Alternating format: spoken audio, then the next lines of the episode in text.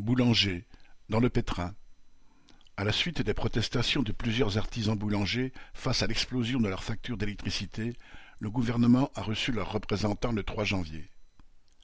À l'occasion du renouvellement des contrats de fourniture d'énergie, leurs tarifs explosent. Ainsi, un boulanger de l'Oise a reçu en janvier une facture d'électricité de 12 882 euros contre 1800 euros deux mois auparavant. Plusieurs boulangers font part d'une augmentation similaire avec des tarifs multipliés par trois et jusqu'à six alors qu'ils sont dépendants de fours énergivores. Cela s'ajoute à l'augmentation considérable des autres fournitures, gaz, farine ou beurre.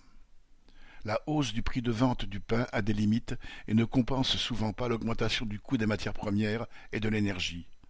Nombre d'artisans sont alors pris à la gorge, certains menacés de faillite.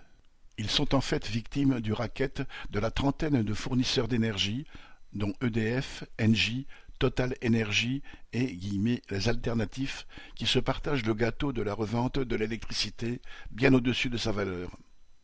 L'explosion du prix de l'énergie avait commencé avant la guerre en Ukraine et s'est accentuée depuis.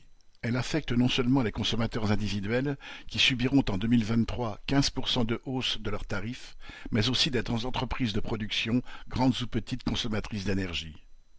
Bruno Le Maire, le ministre de l'économie, a fait mine de s'indigner du fait, qu'un certain nombre de fournisseurs d'énergie ne respectent absolument pas les engagements qu'ils ont pris au titre de la charte, fin citation, en octobre dernier.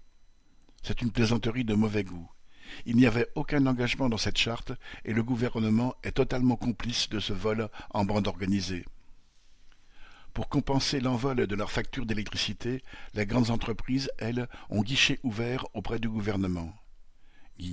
L'aide gaz et électricité, financée par l'argent public, peut atteindre 150 millions d'euros par entreprise.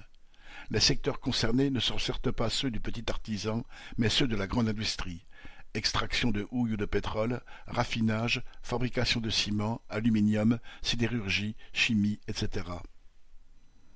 L'État paye donc à la place des industriels le tribut versé au trust de l'énergie, souvent aux mains des mêmes actionnaires. Quant aux aides destinées aux artisans comme les boulangers, elles sont bien plus chiches et contrôlées. Le maire a juste promis de leur écrire pour les informer du dispositif. Alors que les gros capitalistes reçoivent la galette, le gouvernement tente de rouler les boulangers dans la farine. CB.